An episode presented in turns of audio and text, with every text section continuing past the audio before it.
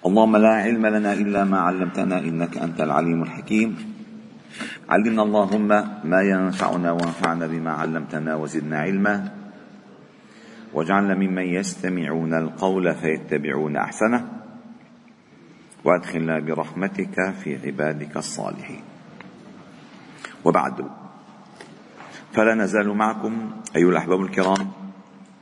في مجالس القرآن ضمن دروس قرآن الفجر. وتجمل بنا المسيرة مع سورة النساء الممتلئة بالأحكام. وكما أن هذه الحياة كما أن هذه الحياة لا تتم إلا بوجود النساء. فالنساء شقائق الرجال. كذلك الحياة لا تتم إلا بأحكام سورة النساء. وكأما أن هذه الحياة لا تطيب إلا بالنساء فإنهن السند والمحضن والتربية. كذلك لا تطيب هذه الحياة إلا بأن تأخذ من هذه السورة ما تطيب به حياتك وما تجمل به سيرتك. فهذه السورة مليئة بالإرشادات والأحكام. وصلنا إلى قوله تعالى يا أيها الذين آمنوا لا تأكلوا أموالكم بينكم بالباطل إلا أن تكون تجارة عن تراض منكم. ولا تقتلوا أنفسكم إن الله كان بكم رحيما. وهذه أول إرشادات بعد ما سبق من تعامل المال في دائرة مخصوصة. كل ما سبق كل ما سبق تعامل المال في دائرة مخصوصة في الإرث في اليتيم في المهر في عدم إتيان السفهاء. أما الآن القاعدة العامة إياك أن تأكل مالا بالباطل. وقوله الباطل أي كل ما لم يحلله الله تعالى فما حرمه الله والتفف وحاولت أن تلتف عليه بحيلة أو بشبهة هو حرام وهو باطل. كما فعل بنو إسرائيل. والمال كذلك المال ليس دائما المال هو المتقوم يعني نقدا. قد يكون نفعا قد يكون نفعا فكل ما أخذته بالباطل فلا يصح لك. فإن أصل المال عطاء وكسبا هو الرضا والتراضي. الرضا والتراضي.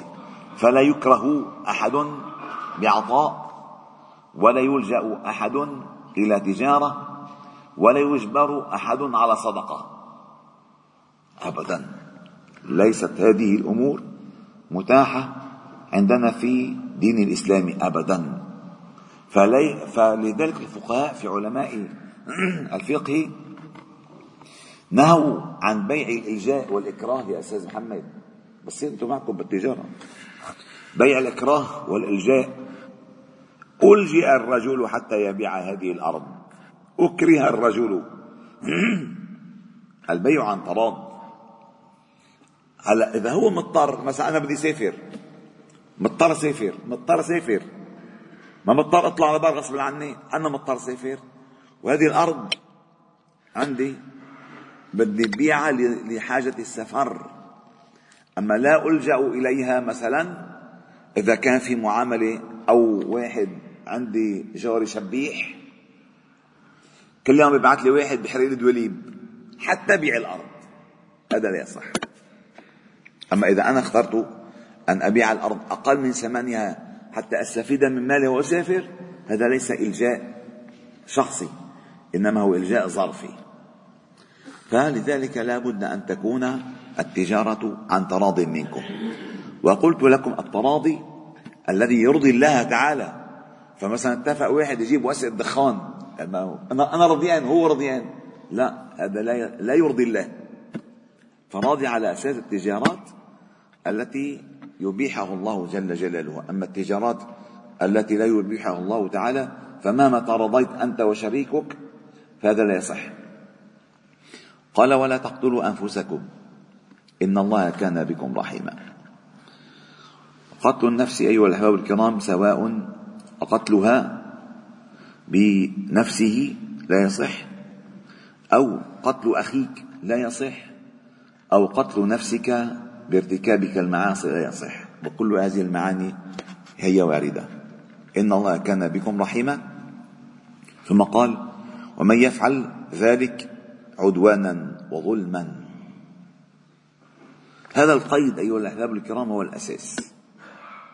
فكما أنه لا يصح بيع الإلجاء والإكراه كذلك المعصية لا تكون إلا عن قصد. لا تكون إلا عن قصد. أما إن كانت اضطر والمسألة عليها اضطر شو اضطر يعني؟ إنه مضطر يكبر بيته. لا هذا من اضطرار. إيه؟ اضطر يكبر بيته. هذا ليس اضطرار. ابدا. اضطر يعمل عملية والعملية بده يعملها واحد مثلا مسيحي يجوز؟ اضطر الامراه عنده أن تكشف على دكتور مختص يجوز؟ هذه ضرورة. أما ما اضطر يغير سيارته لأن نزل موديل جديد هذا من اضطرار. إيه؟ هذا من اضطرار. ليش عم بياخذ بنك ربا قرض من البنك؟ لأن مضطر. ليش مضطر؟ هذا لا يجوز. فاذا الاضطرار في له ضوابط. فقال ومن يفعل ذلك؟ أي من من الأكل بالباطل. عدوانا وظلما فسوف نصليه نارا. وكان ذلك على الله يسيرا. ثم أتت القاعدة الذهبية في التعامل مع المعاصي وتقسيم المعاصي. قال الله تعالى إن تجتنبوا كبائر ما تنهون عنه نكفر عنكم سيئاتكم وندخلكم مدخلا كريما. الله أكبر. رحمه هذه الايه رحمه والله العظيم رحمة. اولا فلنعرف الكبائر. الكبائر الكبائر في قول مجمل ما قاله العلماء كل ما عصي الله تعالى به. قل ما عصي الله تعالى به كبيرة طيب متى يعظم هذا الذنب ويخف؟ في حالتين اثنتين. ما اقترن هذا أو هذه المعصية بالوعيد والغضب واللعن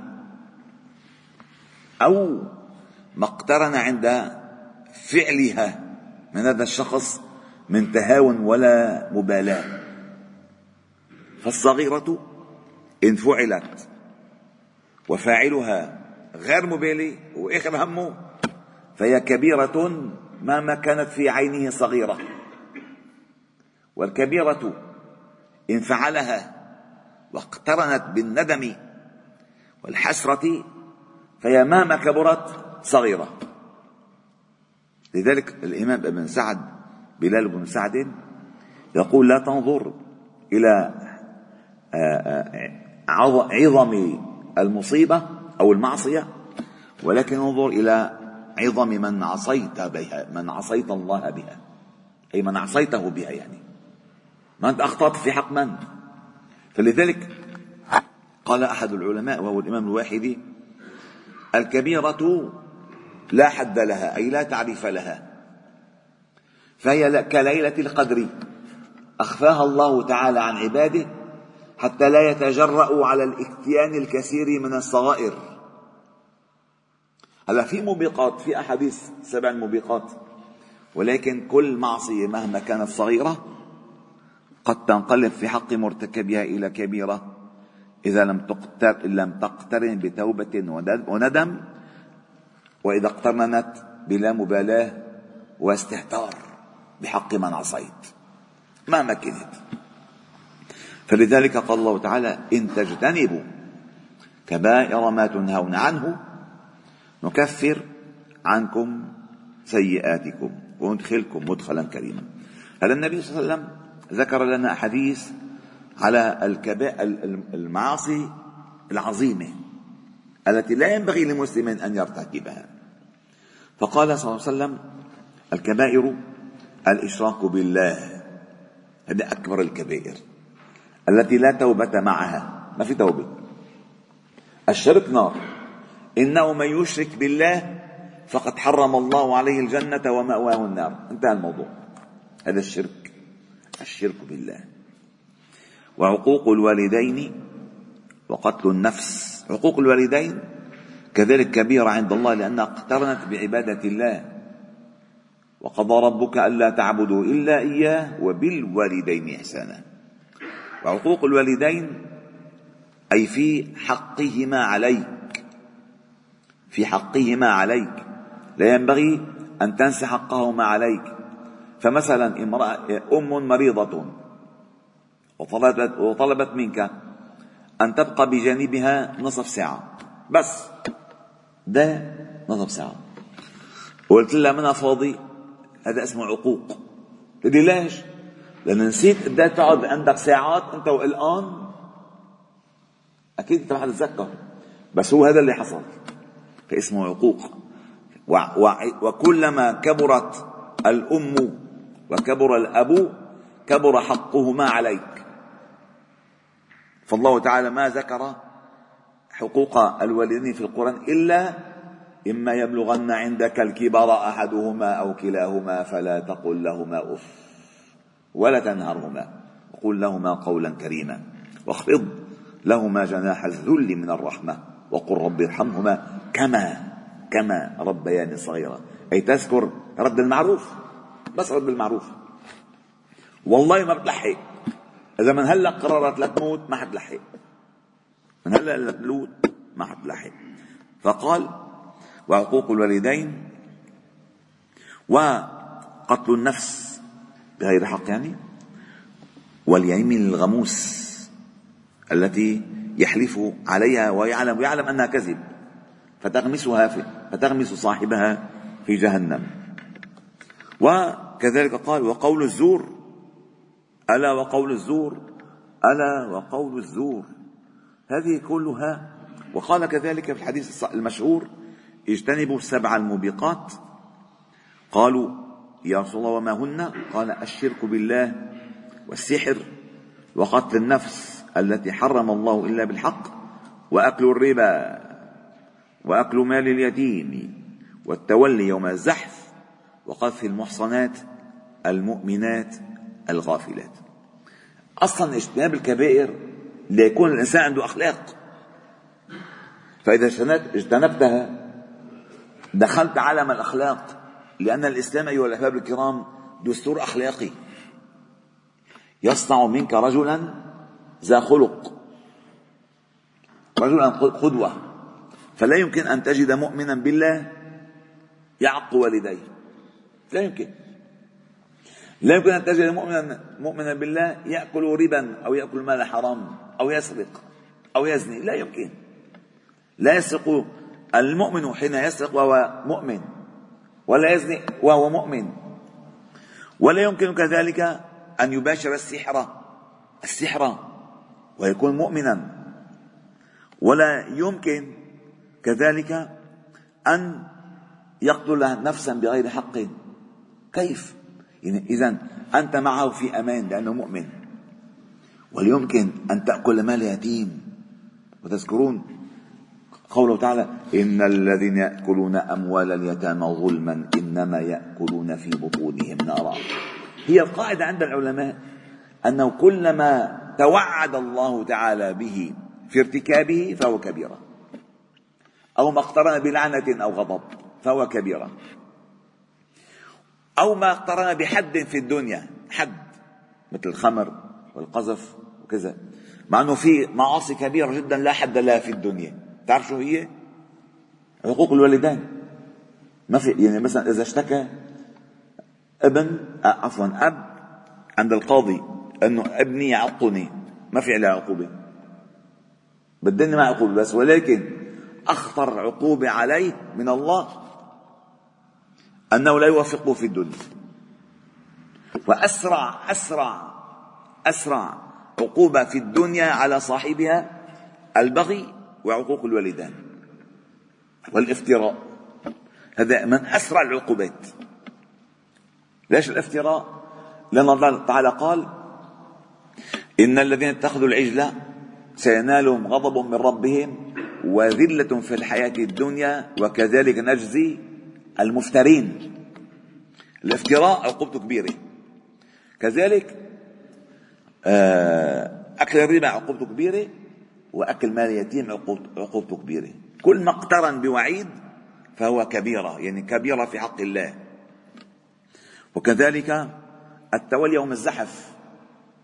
يعني التقى الصفان هو شو غالبا نموت رجع. هذا كبيرة. وكذلك قذف المحصنات الغافلات المؤمنات. الأعراض أيها الأحباب الكرام خط أحمر. ولو على أعدائك لا تتكلم عن الأعراض أبدا. لا على عرض من تعرف ولا على من لا تعرف. معروفين هون شو هن؟ هن شو فيها الأعراض لا يصح أبدا. قذف المحصنة الغافلة المؤمنة لا يصح. إذا وكذلك من الكبائر القنوط من رحمة الله. في أكثر من هيك؟ يعني مثلا إنسان عصى الله عز وجل. قلت له يتوب. لأن الله بيغفر لي. هذا ذنب أكثر من الذنب أن تقنط من رحمة الله ذنب كبير. فإن الله يغفر الذنوب جميعا. فالله تعالى نسأل أن يجنبنا كبائر ما نهى عنه وأن يوفقنا لما يرضيه عنا وأن يستعملنا فيما يرفع فيما يرفعنا عنده درجات. إنه سميع قريب مجيب. والحمد لله رب العالمين. سبحانه وبحمدك نشهد أن لا إله إلا أنت. نستغفرك ونتوب إليك. وصلي وسلم وبارك على محمد وعلى آله وأصحابه أجمعين. والحمد لله رب العالمين.